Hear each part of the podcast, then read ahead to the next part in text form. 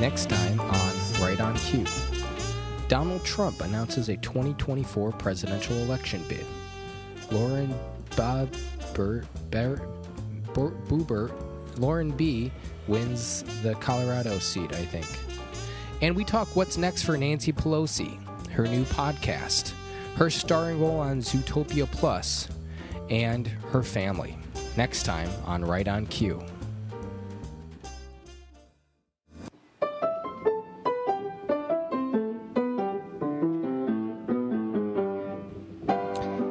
What's going on? It's Quinn David Furness. Welcome to my show. Quinn David Furness presents the Beantown Podcast for Friday, November 18th, 2022. What's going on? How are you? My name is Quinn, and this is my show. I am the creative director, the costume designer, makeup, and special effects on this program. Quinn David Furness presents the Beantown Podcast.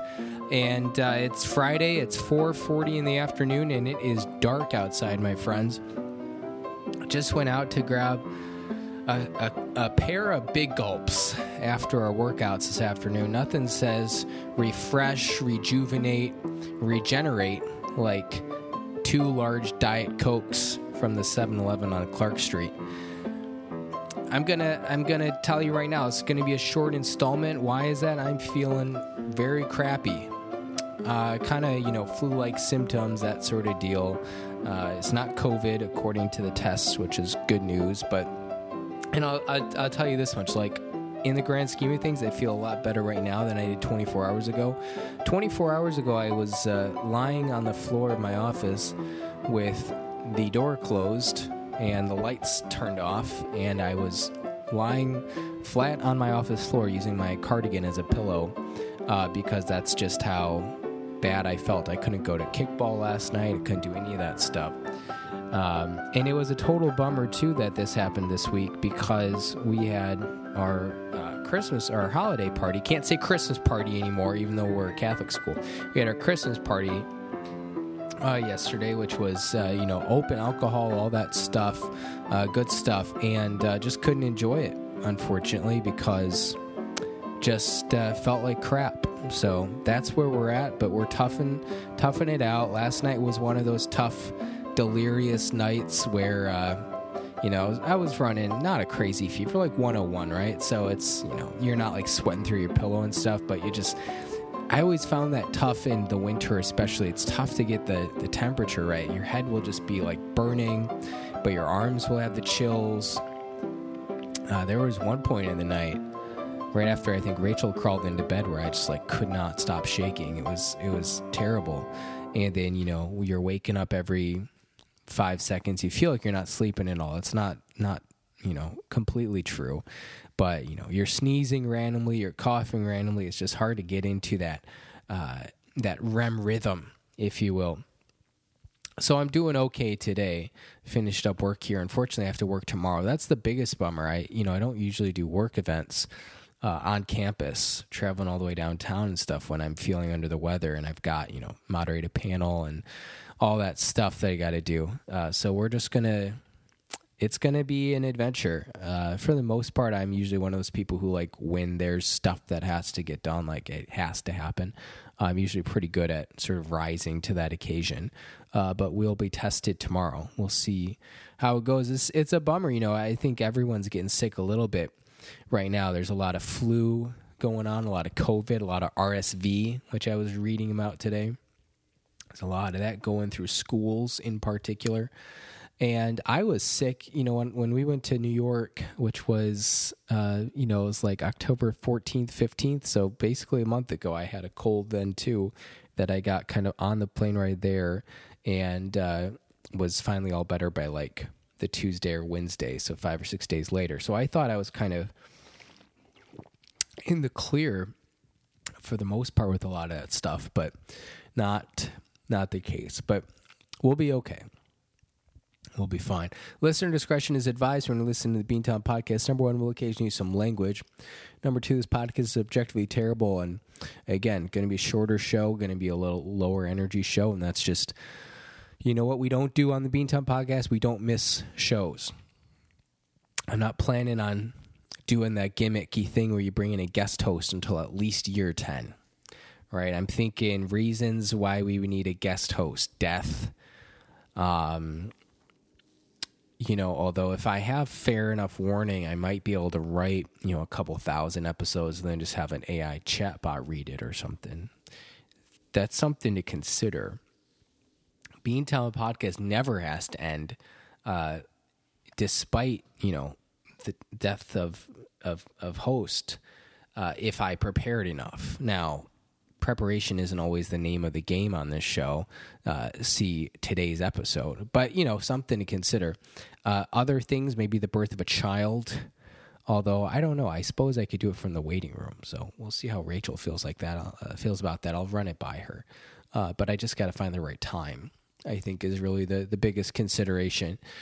Um, tonsillitis is a classic one.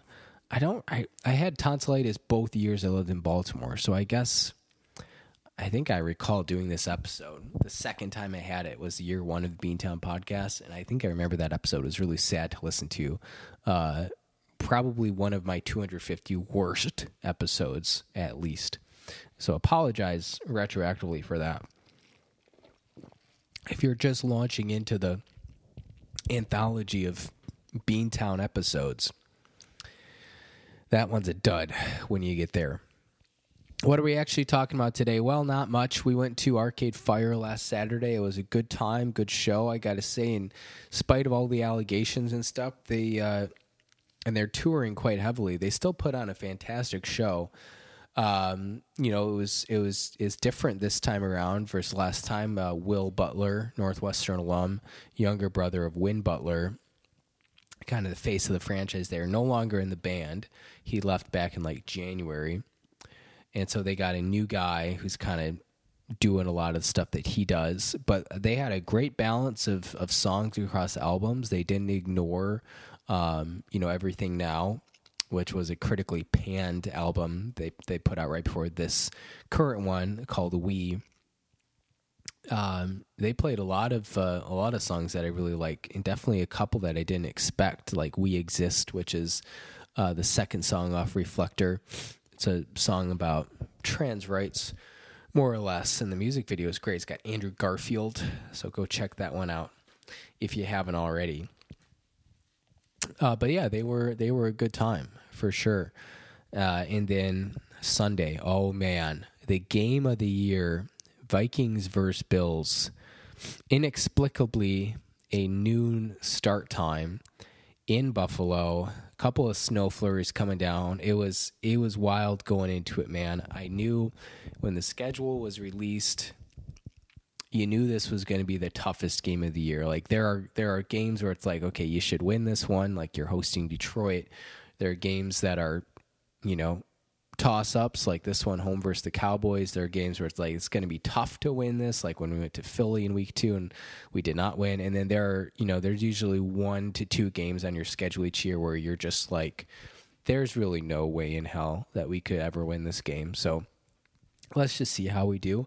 And that so that was kind of you know how everyone felt. That wasn't uh, me being a Debbie Downer, uh, but going into Buffalo, most most people's Super Bowl pick for this year. And, you know, they've had a couple hiccups throughout the year, but they were still heavily favored. The interesting thing going into this one, among many other storylines, was that their star quarterback, Josh Allen, the Wyoming uh, cowboy himself, had a UCL injury, which is some sort of ligament or something in your elbow. It's this thing that leads to Tommy John surgery amongst baseball players, but not very common amongst football players. And so the whole narrative going into it, the Bills are being very sneaky, very secretive. No one knew if Josh Allen was going to play. When he's on, uh, along with Mahomes, he's, you know, one of the, the two best quarterbacks in the league right now. Uh, but Josh Allen brings something a little bit extra uh, that Mahomes doesn't in that they're both good rushers, but Josh Allen is a tank. He's like 6'5, 240 kind of Culpepper esque. So when he gets moving, and you saw this in the game, uh, but he, you don't just like hit Josh Allen and he goes down. I mean, if he's moving downfield with speed, um, you just try to get a hold of him and hope that someone else comes and helps you out. Um, so we go we go into this game, especially when they announced that Josh Allen was starting, thinking, you know, we're going to do our best, but we really just want to see like can we let's take you know let's take some temperature on this 2022 team because they're hot you know they're they're grabbing a lot of headlines but you know have they actually beat that many good teams? And i would say yes and no but you know it was just like let's try to stay within two scores of these guys. Well get the ball first and in classic Vikings fashion, go down, at least this year, go down, score a touchdown with Justin Jefferson. Like the Vikings are so good at that. It's unbelievable. Uh, which inevitably means tomorrow versus the Cowboys or Sunday versus the Cowboys, they're going to go three and out on their opening drive, and we're all going to hit the panic button. So they go up 7 0. Next thing you know, they kick off to the Bills, and I think they returned it like and got a personal foul next and i think it's yeah it wasn't even a personal foul. It was they called a horse collar but it wasn't. So the bills literally started at the vikings like 40 yard line. Next thing you know boom tied up 7-7 they're running it down our throats. A couple possessions later boom 14 to 7 and it's just like this is all right. It was fun for about two minutes at the start of the game and now it's less fun. I should say i went to for the second time this year, I went to Route 66, which took over from uh, uh, Redmond's as the official Vikings bar here in Chicago. Went we Rachel and I went there for the first time uh, for our Vikings game. I've been there other times for the the Vikings Bears game, and it was pretty quiet in there. Um, I don't know exactly.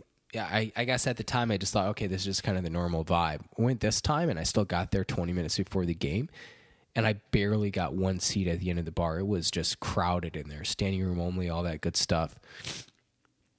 Um, so I mean, a completely different vibe, which ended up being great, but just I I didn't expect that going in. Um, but I was I was there flying solo. Rachel was uh, doing some family stuff. So it's 14-7. Both of the Bills touchdowns have been on the ground, and you're just thinking like Josh Allen probably isn't 100%. That's probably why they're, you know, just running it so much. Like if we can't if we can't stop their run game with, you know, uh Devin Singletary, like it's just not going to go well. Like that's the one thing the Vikings need to be able to do. No one says that they have a great like amazing uh, rush defense, but they just, you know, if, if they can't, and most, this is how it works for most teams, if you can't stop their rushing attack, especially a team like the Bills that traditionally does not, um, you know, do great with their rushing attack. I don't know why that is, but they're just not um, not a great rushing team. It's like, well, we're screwed. So early on in the uh, second quarter, they grab another field goal, seventeen to seven. You're thinking like, okay, at least we we kept them out of the end zone this time. Uh, we ended up driving down the field and uh, getting a touch or a, a, field goal rather.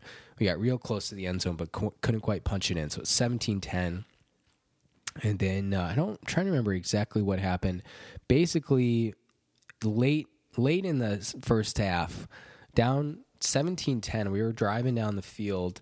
Looked like we were, you know, going to at least get it to within four at halftime, but in theory, tie it up with a touchdown. And I think we turned it over on downs. I, I can't remember.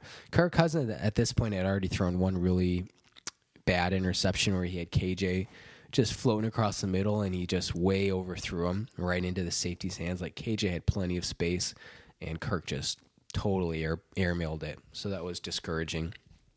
So I think I think this was late in the first half when the Vikings had third and one incomplete pass, fourth and one incomplete pass. So they turn it over. Next thing you know, Bills drive it all the way downfield, score touchdown right as time expires, uh, right before time expires. So it's 24 10 at half, and you're thinking on the road, I think the Bills got the ball to start the second half. It's just, it's going to be rough. Uh, so, you, you know, third quarter's going. I think it was in the third quarter when uh, Kirk threw just one of the worst interceptions you'll ever see. And the explanation was essentially is very straightforward. He thought that the Bills defender was a Vikings receiver. And let me tell you, when you're a quarterback and you're trying to complete passes and you're intentionally trying to throw it to the defender, it's hard. Any, you know, any wide receiver who's been in football for 10, 20, 30 years will tell you it's tough to make catches when the ball is actually intended for the defender. So, not one of Kirk's finest moments. That was his second interception of the game. And uh, that was uh, Bills got another field goal out of that. So, in classic Vikings fashion, uh, the second half defense starting to clamp down. They're still giving up yards, but they're not giving up touchdowns. And I don't want to spoil anything for you, but that touchdown they gave up right at the end of the first half was the last time the Bills would sniff the end zone. Um, at at one point, I think maybe it was still when it was, you know, twenty four to ten, like early in the third quarter. Josh Allen threw a end zone interception to Patrick Peterson. They looked like basically they were about to go for the dagger and they didn't get it. So that's interception one by Patrick Peterson off Josh Allen. So the Bills kicked this field goal with 145 ish left in the third quarter. They're up 27 10. All of a sudden, you're down three scores. Your offense has only put up three points since the opening drive, and it's almost the fourth quarter, and you just look dead in the water.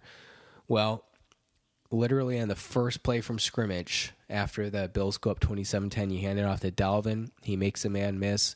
Boom, boom, boom. Looks like it's 2017 again. Dalvin Cook to the house, 81 yards, I believe it was. And all of a sudden, 27 17, and you're thinking, okay, like, we're still going to need a miracle or two probably to get back into this game, but at least we're not dead. And that's what I love about these Minnesota Vikings. They uh, they take some punches, but they don't give up. Uh, and kudos to Dalvin Cook because he he's gotten a lot of shit this year.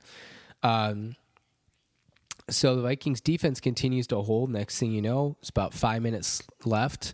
Uh, they drive down the field, a very methodical, uh, well, well, you know, developed drive, and uh, Ham himself, CJ, punches it in his first rushing touchdown since 2017, I think it was. So it's 20, uh, 23, 27 pending the extra point, and in classic Greg fashion, he misses the extra point. Greg Greg finds a way to miss at least one vital extra point every other game. It's just sort of in his DNA. I know that there are other kickers out there who miss kicks too, but man, Greg is just not having a good year. He's putting money on field goals inside of 50, but not good above 50 and a total roulette on extra points. So it's 27 23 and uh, there's about four four and a half minutes left. And so now you're at the point in the game where you're like oh shit like it's this late. We still have all three timeouts. But it's really just gonna be one of those things where the bills just need like two maybe three first downs and and that's like actually the end of the game. So somehow the vikings come out and you might be wondering where what happened to the bills run game this whole time? I don't know either and i think that's the reason they lost because they just stopped running it it it wasn't any. It wasn't like oh let's sprinkle it in. I don't know how many rushes they had in the second half that weren't Josh Allen scrambles. I mean, James Cook I think had one or two touches. Dalvin's younger brother. And uh, Zack Moss plays for the uh, Colts now, right? He's not even on the team. Nyheim Hines didn't rush it. He had one catch. Uh, and Singletary just kicked ass in the first half. I mean, he must have had at least 50 or 60 yards in the first half. And then uh, and two touchdowns, right? And then he just touched the ball probably once or twice in the second half. I I don't know the exact stats on this, but I can't imagine the Bills had more than I don't know four, five non Josh Allen runs in the second half. I don't think that's an exaggeration. And overtime. Spoiler alert, we're going there. Um, so Vikings drive it all the way down. Um, I can't uh, I, I can't not mention the greatest catch of the year it's fourth and 18. They had just gotten sacked twice, and uh, Kirk Cousins just kind of threw it up. We could do a whole podcast about this play, but I'm not going to. Kirk just kind of threw it up for Jefferson uh, in between four defenders. He reaches up with one hand. There's a defender behind him who gets two hands on it. They go to the uh, the ground. They're wrestling for it, and somehow JJ make, makes the catch, takes it away. It was amazing one of the greatest things you'll ever see. If you haven't seen it, you got to go watch it immediately. Literally, just YouTube Justin Jefferson catch. Next play goes to Thielen for 10 yards, and he gets a late hit out of bounds, so that's a, a 25 yard play. Next thing you know, they are all the way down there somehow, down 27 23. It's under a minute left. Now you're in a situation where the Bills are using their timeouts. Um, because they want to, you know, they don't want the Vikings to score a touchdown with zero seconds on the clock. So there's just a lot of that type of gamesmanship with the clock going on. Third, it's it's a third third down, I think, and uh, Vikings throw a, a, slant route to Justin Jefferson. He scores a touchdown to put us up. It's amazing, but the re- replay comes in from above, and uh, turns out uh, he was short by a half an inch. So when it's under two minutes uh, in either half or in overtime, there's no challenges. All replays come from the booth, which will come into play multiple times later. Actually, it won't come into play, and that's the problem. And we'll get to that in a second. So it turns out it's fourth and one from the half inch line, game on the line. If you get it, you go up with about 30 seconds left. If you don't get it, uh, then it's game over because you're out of timeouts and the Bills can just take a knee. So they do a QB sneak from the half inch line. Kirk Cousins looked like he got it. They've ruled that he did not get it. And of course, on those types of plays, when there's a million bodies in there, um, it's really hard to just overturn it because you can't really see where the ball is. So they give it to the Bills with what there's about 40 seconds left, 30, 40 seconds. And on the first play, all the Bills have to do is literally take, like, I think with the time on the clock, they had to take two knees. Well, fumbled snap, one of the most unbelievable things you'll ever see. Like an all time, is it a high pressure, high stress situation for the Bills? Yes, but one of the all time gaffes you'll ever see. Josh Allen not only fumbles the snap, but the Vikings and Eric Kendricks in particular managed to land on the football and everyone's thinking like, oh, it's chaotic. Like, could this be a safety? That would get the Vikings within two with only about 35, 40 seconds left. That, you know, that would be amazing. But it's even better than that. Somehow it's a touchdown because Eric Kendricks recovered it. Greg hits this extra point, thank God. So it's 30 27. You're thinking they're going to win. Uh, well, the Bills, even with no timeouts, like the Chiefs are, and like old Aaron Rodgers, are just capable of getting down the field in an insane, insanely small amount of time, which they do. But it's not. You got to mention that they had this huge chunk play to Gabe Davis that uh, in real time looked like a catch, but you could also tell it was kind of iffy. And you figure, well, we just got to review that, right? The refs got to stop it from upstairs, and we'll take a look. And uh, replay showed you clearly did not catch it. Well, the uh, refs did not stop the play, and the Bills just kept driving down the field, which is just kind of like uh, not good, right? Because one quick replay angle showed he didn't catch it, and the Vikings can't stop it. They're not allowed to challenge it. And New York just said, no, we need the Bills to win this game. So they just kept playing. Bills end up getting all the way down to like the uh, I don't know, it was like the 10 yard line or something, uh, which was scary as hell um, on a on a pass interference call. But there were only about five seconds left, and so they could have gone for the win right there. But they opted to kick a field goal. It's good. Send it to overtime. Vikings get the ball first in overtime. They're hot on their drive. Dalvin's pounding it. As a reminder, in regular season, a touchdown first wins the game. In the playoffs, they've changed it to where if you score a touchdown, the other team gets a chance to possess but that uh, it's not applicable to the regular season. So Vikings get all the way down. It's first and goal from like the two, and they hand it off to Dalvin. He gets absolutely stuffed back to like the four or five. Well, turns out the Bills were playing with 12 men on defense. And not just like, you know, most times when there's 12 men where you got 11 playing and there's one guy running off and he doesn't quite get off. They lined up with 12 in the box just casually.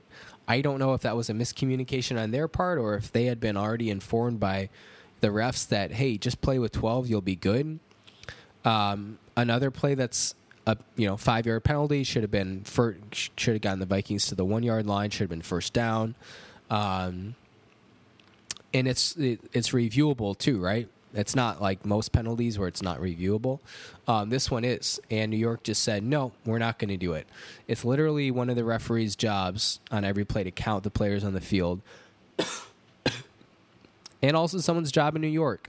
So, look, I'm not a conspiracy theorist, but um, the fact that there were multiple of those plays that it's New York's responsibility to stop and review, and they just decided not to.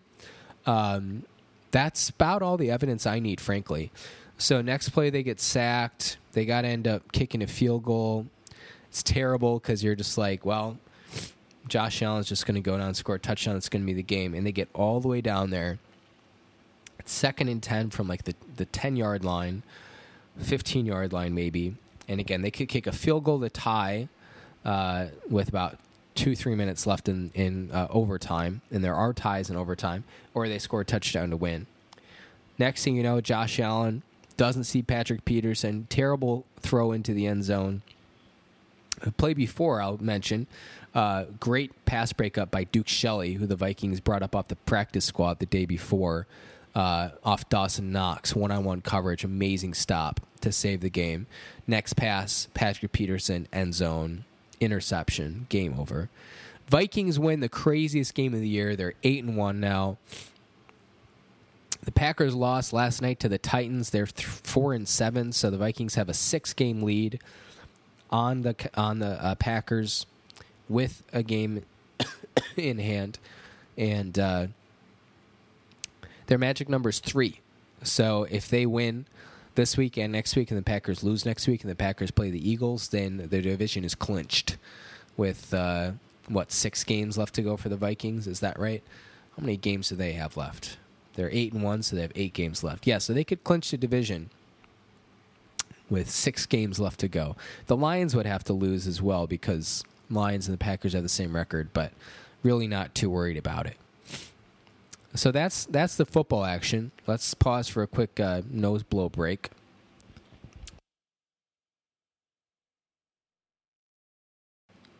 Oh man, GarageBand is failing me. Uh, I wanted to say the only other thing I wanted to, uh, yeah, GarageBand literally just crapped out. Got to stay strong, baby. We got five minutes left. Uh, Real Housewives of Salt Lake City has gone just berserk this season, especially the last two episodes. There's been a big shift, um, and I was reading online. Some people were saying it had to do with like when uh, when Jennie got kicked off the show, and they thought they needed to bring more people on. I don't know exactly what it is, but they brought on just a, like three different friends of and it's going to get even more confusing because two of them are named Angie. I think we talked about this once on a previous show, but there's Angie K, Angie H, and then this other one, Danna, D A N N A, which I know what you're saying. That's not a name. Well, welcome to Salt Lake City, baby. So it's a lot to try to keep up with these new these new characters. I won't lie to you. I'm doing my best. Um, and it's kind of interesting. There's just like it's all kind of chaotic right now. There aren't like clear storylines. The feuds are not clear. Um, you know, Heather and Whitney are in this tiff right now, but it really just seems like uh, Heather is going through some shit, but it's not being like, you know, she's not being open about it, and so it's just kind of like you figure something's off with her, but you're just kind of speculating at this point. Lisa and Meredith aren't really like going head to head ever, but they're just not really talking to each other. I will say there was this super awkward uh, boys' lunch, so I'm always I'm always pining for uh, something, you know, even a whole spinoff I would love where it's just the boys, Coach Shah John Barlow, Seth Marks, uh, Justin Rose, and uh, I guess those are the only boys right now. There's only four of them, and now they got those friends of husbands coming in too, and I don't know anything about them. Uh, but they had a lunch at uh, Coach Shah's house, barbecue looked pretty tasty. But then Seth and John have this awkward thing because if you'll remember, Lisa kind of uh, when she thought she was muted went off on on uh, on Meredith, and now Seth is just being really weird in this confrontation with John, and he's I don't really know what Seth is trying to get out of it, but John is basically just being like, "Yeah, Lisa said what she said. Like, sorry about that. It was awkward, but like, you know, that's not really me." And Seth is just being like weird about it. I don't know what Seth wants to happen. Anyway, so that awkward confrontation happened while uh, while the boys were having their lunch together, their barbecue lunch. And otherwise, the show is just kind of in, in chaos right now. Heather's got her non religious choir going, they're singing songs.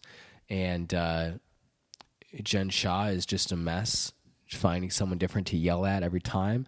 I will mention her sentencing is December 15th. It's coming up hot. It is going to be the event of the year. It's going to be three weeks from Thanksgiving. I have it saved in my phone so I don't forget. I am pumped for it. Excuse me. A sneeze live on the Beantown podcast. And uh, you got so we're throwing these friends of into the mix.